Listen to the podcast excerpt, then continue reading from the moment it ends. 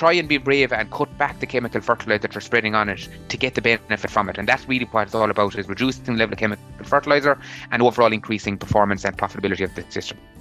Hello and welcome to this joint episode of the Beef Edge and OviCast podcast.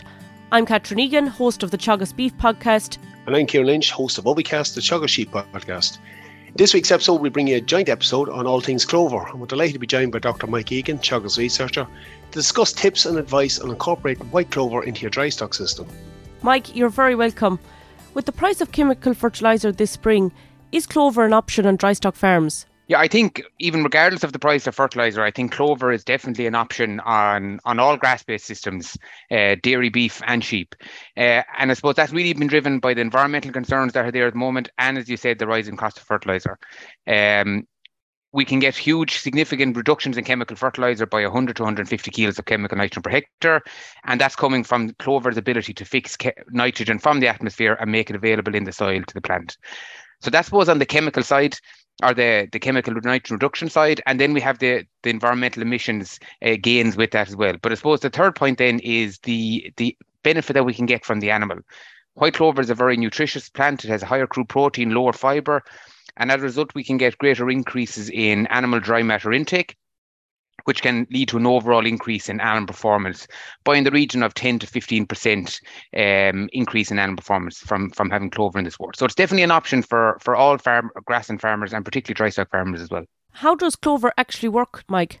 Yeah, so clover is the part of the legume family, and there's a couple of different legumes there, but I suppose white clover is probably the one that's most suited to our systems. So in terms of its nitrogen fixing ability, white clover is a unique plant in terms of its growth structure. So it has, generally what we all see in the sward is above the ground, it has three leaves and a white flower, and that's what the animals graze. And in terms of that part of the plant, it has because it has nitrogen fixing ability, it has a higher nitrogen content or higher crude protein content in the sward. And because it has no stem per se in the plant, it has a lower fibre content in the sward as well. So that's what's giving us the animal production benefit, that above ground stuff that we all see. But typically what we don't see is what's happening below the ground. And at the base of those white clover plants and the petioles that we see above the ground, we have what's called a stolon. And those stolons run along the surface of the ground or just below the surface of the ground. And on those, we have small little root structures. And in those root structures, then we have what's called root nodules. And that root nodules is where all of the nitrogen fixation ability occurs. So the white clover has an ability to take nitrogen from the atmosphere. So the atmosphere is made up of greater than 70% nitrogen. So the clover has an ability to take that nitrogen in through the leaf from the surface, bring it down through the petiole, into the stolon and down into the root nodule. And in that root nodule, we have what's called rhizobia bacteria that the plant gets from the soil. And that rhizobia bacteria effectively infects the root nodules. And that's the bacteria that converts that atmospheric nitrogen into a plant usable source, and that's stored then in the root nodules of the base of the plant. And then as the root nodules die and decay, which happens across the year, that nitrogen that's stored in those root nodules is then released into the soil that can be used then by the clover and the companion species to grow grass, and that allows us to reduce the chemical fertiliser. Mike, there's huge benefits having clover in the sward, and I suppose one of the challenges on dry stock farms is typically we see very low clover content in swards, and really in most cases it probably only goes in with reseeds.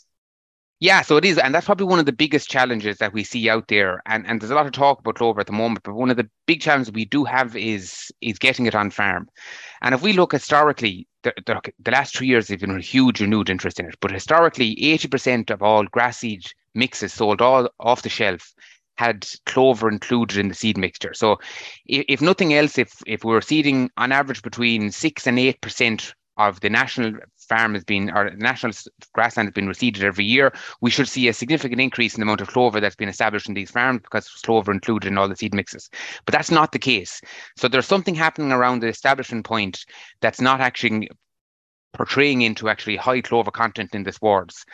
And I suppose that's down to probably a couple of key things, and particularly in a reseeded sward, the post-sowing management in terms of the weed control, the grazing management and the soil fertility of those paddocks that's sown is probably three things that we need to delve into and probably pay closer attention to in terms of what's happening around the establishment point in that. And then you have your oversowing management as well, and we'll go through that in a minute. But I suppose what we need, clover is a very sensitive plant. So in terms of getting a good establishment, regardless of what method you're using, because of its very shallow root structure and because it has its nitrogen fixation ability, it's a very energy hungry plant. And if we don't have the correct soil fertility at time of establishment, we won't get a strong enough plant establishment to persist into this ward to allow that go forward. And when I talk about soil fertility, I'm talking about optimum soil pH, so minimum 6.3 and ideally 6.5. So again, that soil pH is essential for that rhizobia bacteria that infect the root nodules that actually allow for the nitrogen fixation ability. And then minimum index 3 and ideally index 4 for P's and K's. So again, P is essential for taproot development, which happens in the first 6 months of the plant's life. And then K is essential for long-term stole on production going across the year, and that's what actually gives rise to the persistence of the plant. So if we don't have the optimum soil fertility at time of sowing, we're really up against an uphill battle from day one, Kieran. If we look at the option of trying to incorporate it into existence wards, which is probably where a lot of this effort needs to be put in, field selection, Mike, obviously is going to have a big impact on. So soil fertility is one. You touched on weeds as well. Like, how big of an issue would that be for trying to get oversown back in again? Yeah, so like if we look at the two methods of establishment, reseeding and oversowing. So if we just focus on oversowing, first of all. So effectively what that is you're establishing a new clover seed into an already established and actively growing grass sward. And that in itself is a challenge straight away. So, but if we don't have the optimum soil fertility, again, we're really up an uphill battle. So when you're looking at the option of oversowing, and it is a very successful method of doing it if it's done right, but we need to get the paddock selection right. So number one is optimal soil fertility, and that's optimal soil fertility at time of sowing, not going to address it at the same time as you're sowing. So it has to be that 6.3 to 6.5 soil pH and index 3s and 4s for P and K at sowing time, not being correct at that time. That's the first one. Second one then is we're putting clover seed out into the sward. And for any seed, we need soil seed contact. So if you have a very, very dense sward, it is a lot more difficult to get that soil seed contact. So the more open swards, typically more recently reseeded swards, or low level of weed grass or kind of weed level in the sward, typically have your more open sward. So your more open swards are more suited to oversowing because you get that soil seed contact, and then having a low level of weeds in the sward as well. So there's no point in going oversowing clover into a sward that has a dock issue or a thistle issue or a nettle issue, whatever it is. That needs to be sorted first before we go looking at oversowing. And just even with that, controlling weeds with non-clover safe sprays, there is what's called a residual effect. So non-clover safe sprays will kill the clover if there's clover in the plant. But the residual, or that active ingredient, the chemical active ingredient that will kill the clover, can stay active in the soil for up to, depending on the product, for between 2 and 6 months before you're actually, that active has gone out of the soil. So if you have a weed problem, that weed problem needs to be sorted for between 2 and 6 months, depending on the product that you're using, before you go over sowing clover. So in terms of getting your paddock selection and soil fertility, open high ryegrass content swards and low level of weed content in the swards before you go looking at oversown, Kieran. So in some ways, Mike, we could be preparing a field for next year, this year. Yes. There is that preparation work needs to go into it first. Yeah, you can't just go and say, right, I'm going to oversow this paddock in the morning. You need to have prep work. So look at if it has, and I'm not saying don't go and oversow a paddock in the morning. If the criteria in terms of optimum soil fertility, no weeds in the sward, and high ryegrass open swards. If you have a paddock that meets that criteria in the morning, fantastic, go and do it. But if you don't, put a plan in place now to try and get those paddocks ready for next year. So putting out lime, putting out your slurry and your P and K this year, or sorting any weed problem that may be there, so it does meet that kind of checklist for next spring. Okay. Talk to me a little bit about timing in terms of best time to sow and kind of what rates we should be sowing at for going. Yeah, so in oversowing, we have a very short window of oversowing in terms of when we're doing it. And it varies slightly across the country, but you are talking the month of April, give or take, the last couple of weeks in March or the first 2 weeks to 10 days in May. And the reason is soil moisture. So when we look at, and I'm in charge of the Clover 150 on-farm program, and we have it's majority made up of dairy farms, but there are a proportion of dairy or beef and sheep farms in it as well. But when we look at the oversowing data coming from those, paddocks that are oversown in April up until the 25th of March to the 5th of May. So paddocks that are oversown in that window, we get the best clover establishment. Once we go into May and later on in May and into June, we get a much lower level of clover establishment in those paddocks by oversown. And the main reason for that is soil moisture. And that's why I'm saying it varies across the country. But if you're in a region that burns up very early in early June, that clover seed needs to be in the ground 6 weeks beforehand. Or if you have a paddock or farm that doesn't burn up at all, you can go slightly into later April or very early May. But again, you're talking about 6 weeks before you run into a moisture deficit, soil moisture deficit in terms of having that clover plant. And typically April is probably the safest month for doing that. And when we look at paddocks that were oversown in April versus paddocks that were oversown in May, there's a 6% difference in sward clover content coming from the commercial farms that we're working at the moment. So again, 6% higher clover content in paddocks sown in April versus May. So it has a big impact. Look, Mike, in the past, some farmers have tried to sow clover, just broadcasting it out on paddocks or maybe mixing it with slurry to apply after a cut on paddocks. It had very limited success. You might just take us through why that was the case. Yeah, so the biggest thing you need when you're oversowing is that seed, as well as the paddock selection that we touched on a while ago, but that seed needs to touch the soil. And typically in sheep grazing swards, they are a more dense nature. So if you go broadcasting seed in very dense sheep swards or beef swards, that seed are not guaranteed soil seed contact. So by broadcasting it, it's a lot more variable in terms of that soil seed contact. And in terms of slurry application, I would tend to keep away from slurry application method. And I know it's convenient at times, but the problem is you're going out to 2,000 gallons to the acre. You can't really control the amount of seed that's going out equally across that acre when you're spreading the 2,000 gallons of slurry. And the second point then is that you're not going to get soil seed contact, and if the slurry is any way thick, it's going to coat the seed and smother it. So I would typically try and avoid applying clover with a slurry spreader mixed in through the slurry. And back to the broadcasting in. So if you don't get that soil seed contact, it's very variable. So there's a couple of different methods of oversowing. So you can broadcast it or you can stitch it in. And there's varying different types of machines that stitch it in. There's Einbox, there's Gutlers, there's Unidrills, and there's different versions of these machines, but there's tine harrow type ones or ones that cut the slit, and then the Gutler has the furrow press roller on the back of it. So typically with sheep swards, and some of the work coming out of Athenry with Philip Creighton would suggest that to get successful oversowing with sheep swards, you do need to go in with some sort of cultivation method, whether it be the tine harrow, Einbach Rakeman type machine, or the Gutler, Unidrill, Moor drill type machine, that you do get some level of soil disturbance and you're going to get a ripping of the sward to try and open the sward up a little bit more versus just the broadcasting out. So you probably are better going with some sort of cultivation method in your denser sheep grazing swards. It needs a bit of intervention. Just in terms of prep for that, and you covered the method there, but how tight should that be grazed beforehand? The kind of sward we're going into, that's going to have a bit of an impact on how successful that mechanical intervention is going to have as well. Yeah, so obviously the biggest thing with oversowing is soil seed contact. And if you have a high residual or a high post-grazing sward type left in the paddock before you oversow it, the chance of getting that good soil seed contact are greatly reduced, even if using some of the cultivation methods, the Gutlers or the Einbox or the Rakemans. So realistically, you need a tight post-grazing sward height of 4 centimetres or less post-grazing sward height, and the tighter the better, because you're opening up the sward and you're reducing the regrowth of that sward and you're allowing that light down to the base of the sward. So it needs soil seed contact and light to the base of the sward, and the only way to guarantee that is a low post-grazing sward height.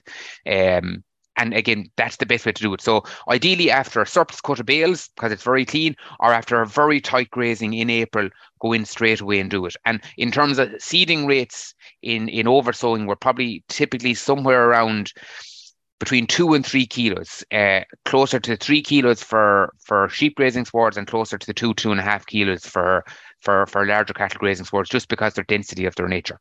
Whereas in a reseed, you're talking 1.5 to 2 kilos. More open sward suits. Just, Mike, in terms of varieties, what suits best for those systems, for grazing systems? Yeah, so look, there's going to be an issue with varieties again this year, but in terms of varieties, you're looking at your small and your medium leaf cultivars. For your very intensive grazing, sheep grazing swards, you're probably erring towards the smaller end of the medium leaf cultivars, and whereas your for your beef grazing swards, you're probably looking at your medium leaf cultivars. So the likes of your smalls would be your Alice, Galway, and Coolfin, and then your medium leaf cultivars you have Aberhurled, Chieftain, Crusader, Buddy, Iona, and there's a range of them there at the time as well. So again, you're looking at your medium and your small leaf cultivars. Your large leaf cultivars are more suited for a silage grazing sward rather than an intensive grazing sward. So I would try and avoid your large ones, but keep at your mediums and your smalls. Mike, really, establishment is only part of the process, and management of the clover sward is very important and sometimes overlooked. How should grass clover sward be managed? Yeah, and I suppose there's probably two things we look at when we're managing it. So the management of establishing swards and the management of established swards. So when we look at and we didn't really talk about reseeding with Kieran, but the principles for reseeding with a grass clover sward or a grass only sward are the exact same thing. It's only you're going with a clover safe herbicide, and make sure there's a clover safe herbicide on your fully reseeded clover swards. But the management of those swards, whether they be reseeded or oversown afterwards, is vital. So even if you get the paddock selection right and the soil seed contact and your methodology put out right and the right sowing rate, the most important element after that is light down to the base of the sward. Clover needs light for establishing and when it is established. And the only way we can do that is low post-grazing sward height and low pre-grazing covers. So in terms of pre-grazing covers for the following, in the establishment year, we want to avoid heavy cuts of silage or any cuts of silage in the first year of a reseeded or oversown sward. In terms of the final grazing later on in the year, we want to make sure it's grazed later on in the final rotation, so it has a low cover on it over the winter. And realistically, we want to be grazing it at somewhere between 800 to 1100 of a pre-grazing cover, or somewhere between 6 to 7 centimetres of a pre-grazing sward height on those swards for the first 6 to 8 months in the establishment phase. Once those swards are established then for the following year, they still need light down to the base of the sward. White clover doesn't really like silage cuts taken off it because it reduces the amount of light down to the base of the sward. And that's why your larger and your red leaf and red clover are more suited for silage mixes. So again, frequent tight grazing. So set stocking or continuous grazing of white clover swards doesn't really suit, because or for the grass component either, because it doesn't leave the plant a chance to rejuvenate its energy reserves that it gets from sunlight in the rest period. So ideally you're talking about a post-grazing sward height of 4 centimetres, pre-grazing sward height of between 8 to 10 centimetres, a frequent grazing of somewhere around 20 to 22, 23, 24 days in the middle of the year, and avoiding heavy cuts of silage. So again, we don't want to let heavy covers build up on it. We don't want to let high residuals build up on it, or taking heavy cuts of silage off it, because what that will do is we'll reduce the amount of stolons that we have at the base of the sward. And that stolons is where everything comes from, the nodules below the ground that fix the nitrogen, and then the herbage in the yield that gives us the animal production benefits there afterwards. And that's what allows us to reduce the chemical fertiliser on those swards. Really, a good infrastructure and paddock system is essential then, Mike, when it comes to incorporating or reseeding. Yeah, so really, when we look at clover, we are talking about a rotational grazing system on it. And if you don't have that infrastructure in place, paddock grazing, your grow it in 3 weeks, graze it in 3 days type of scenario, it is going to be very difficult to maintain, establish it, number one, and maintain it in the sward long term as well. So good grazing infrastructure that you can put the animals in to graze it, and then to keep them off and give it that 3 week rest period. That 3 week rest period is vital to allow it build up its energy reserves in the plant, to allow it to build up its root nodules and the nitrogen fixation abilities of that as well. And continuous stocking doesn't allow that. From a fertiliser point of view, Mike, what fertiliser should the clover grass sward get from May onwards once it's reseeded? Yeah, so look, if you're reseeding swards this year, you still need some level of chemical fertiliser on it, because there is that little bit of a lag in terms of the nitrogen, the clover plant going through its distinct establishment phases. So I'm not saying to go with high levels of chemical fertiliser, but you do need some level of chemical fertiliser. And if you can go out at some sort of pea fertiliser, it does help in that establishment year. So if a paddock has been reseeded or oversown this spring, I would say you're going with half of what you would normally spread in that intervening period, and use some sort of compound fertiliser to allow that taproot development. But once you have an established clover sward, typically, and so all of the work would suggest growing high levels of dry matter in Athenry and in Grange and in Johnstown Castle. They're getting away with between 50 and 75 kilos of chemical nitrogen per hectare per year, and most of that is being front-loaded. So all of that nitrogen has been applied in March, April and May, and then from June onwards there is little to zero chemical fertilizer going out on those swards that have adequate clover content. So kind of hitting that 20-25% sward clover content, that's when we see the big benefit in terms of nitrification. So you can apply that nitrogen early on in spring, and then you're going with very low to none rates of chemical fertilizer from mid-May onwards, because that's typically when we get the highest clover content and the highest nitrogen fixation ability during that period. Mike, you just touched on something there, like that clover plant's ability to fix nitrogen in the first year is more limited. Just maybe take us through that and what happens in subsequent years with it.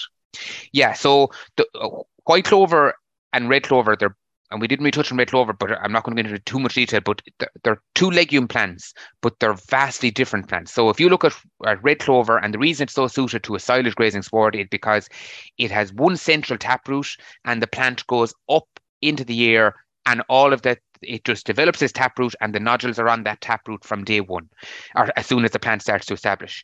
And that's how it survives. It doesn't have any stolons, and that's why it doesn't persist under grazing, because it is, the growing point is above the ground. White clover has to go through three distinct phases from establishment to being a fully fledged independent plant. So it goes through the rosette phase. That can last anywhere between 2 to 3 months. And what that is, once the clover seed germinates, it has to develop a central taproot structure below the ground, and then it starts to put up leaves above the ground. And that's kind of that kind of 2-month to 3-month period. And during that period, it doesn't have any stolons, or it's just beginning to develop stolons later on during that rosette phase. After 2 to 3 months, it moves from the rosette phase to what's called the expansion phase. And this is when it starts to develop stolons. That is typically what you see in the base of the sward, and that gives its full-time establishment afterwards. So from month 2 or 3 onwards, it develops these network of stolons at the ground, coming from that central taproot. And after 8 months, that central taproot then dies. So whereas in the red clover plant, the central taproot stays alive as long as the plant is in the sward, whereas white clover, that central taproot only stays alive for between 8 to 10 months. Typically it's gone after about 8 months, but somewhere between 8 to 10 months. And then that's when the stolons are fully developed. But during that month, from month 3 to month 8, during that expansion phase, when it's developing its stolons, that's when the root nodules begin to develop on the white clover plant. Whereas in the red clover plant, they're there from the first month to 6 weeks. So not that it doesn't fix nitrogen during that first year, it's just there is a lag in terms of when the nitrogen is released into the soil. Whereas in the red clover, it doesn't have to go through those 3 phases. It can release the nitrogen into the soil straight away. The white clover has that kind of lag phase of when the nitrogen is released into the soil. And that's why some level of chemical fertilizer is important for the grass component of the plant. Because the white clover uses the nitrogen itself, it's not releasing any of that nitrogen into the soil. Therefore, then it actually it leaves the soil or the grass component at a disadvantage. So some level of chemical fertilizer during that year. But then from the second year and subsequent years on, what happens is the stolon network is there. The clover content is lowest in spring when temperatures are lower. It increases then from May. It has a peak in July, August, and then it falls off then in September into November again. And the nitrogen fixation ability of that plant follows that same trend. So there's lower levels of nitrogen fixation in the spring. That's why we front load our chemical fertilizer. When temperatures rise up then coming in May and clover content is beginning to increase, that's when we see a significant increase in the amount of nitrogen that's been fixed by the plant. And then later on then into the year, it starts to decline then from October onwards, and that's when the nitrogen fixation ability declines. So it's very similar to the grass growth curve, but probably only about 2 months later in terms of its nitrogen fixation, and that's why that nitrogen in spring is vital in terms of your grass clover swards. Okay, so we just need to be realistic about its potential in that first season. Yeah, and not to say that it doesn't fix nitrogen, it's the release into the soil that is the issue. And if to go with you can go at zero level of chemical fertilizer in the first year, but what can happen is you can get a very high or dominant clover sward because the grass is struggling for nitrogen, because it doesn't release the nitrogen straight away. It uses itself and then it releases it. And the grass component of the plant can be nitrogen hungry and can struggle as a result of it. So you don't need very high levels of chemical fertilizer, but some level of chemical fertilizer early on in the establishment year. Mike, a concern farmers might have is the risk of bloat. How could that be avoided? Yeah, so look at it, it's probably back to the level of clover in this ward. So bloat can potentially be an issue, and probably more so on larger ruminants than on sheep grazing swards. It's still something you need to be vigilant for, but it's not as much of an issue on sheep as it would be on dairy or beef cattle. So what it is when animals are grazing the clover sward, it is because it has a higher crude protein and a lower fibre content, it digests or breaks down in the rumen faster than a grass component or silage would in the rumen, and as a result then the buildup of gas is faster, and actually it is the buildup of gas is faster than what the animal is able to expel, and as a result then it blocks up the whole system and can crush the animal from the inside. So it happens typically when you have high clover content paddocks, very low levels of dry matter, so aftergrass or on a damp, drizzly, wet morning, excessively hungry animals coming in to graze that sward when they're put into the paddock the first day, are not as much of an issue, but something that needs to be kept aware of as well is animals that are moving from, you've reseeded two paddocks, you have very good levels of clover, but the other 90% of your farm has no clover on it, so they're not used to grazing clover. And when you come into those clover paddocks after being on grass-only paddocks for the last 2 to 3 weeks, they can kind of gorge themselves on the clover, and the rumen isn't adjusted to it. So they're probably the four key things that we need to keep aware of. Once we're aware of those high risks, so high levels of clover content, I would say anything above 40%, aftergrass, low dry matter grass, low pre-grazing covers, damp, drizzly, wet mornings, and excessively hungry animals and not being used to grazing clover. So once we're aware of those, we can kind of prevent it as much as possible. So there's two ways of preventing it. Number one, bloat oil in the water.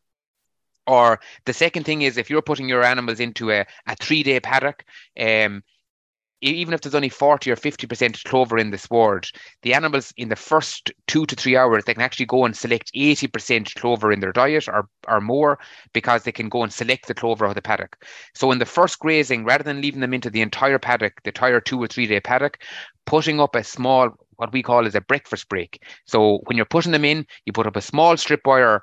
The first time, it just removes that large gorging process on the clover, and then you let them onto the paddock. Now, you don't need to do that every time. It's only if you have that 4 risk period, high clover content, excessively hungry animals, or low pre-grazing covers coming into it. So it's just being aware of those risk periods and putting something in place to prevent it rather than having an issue.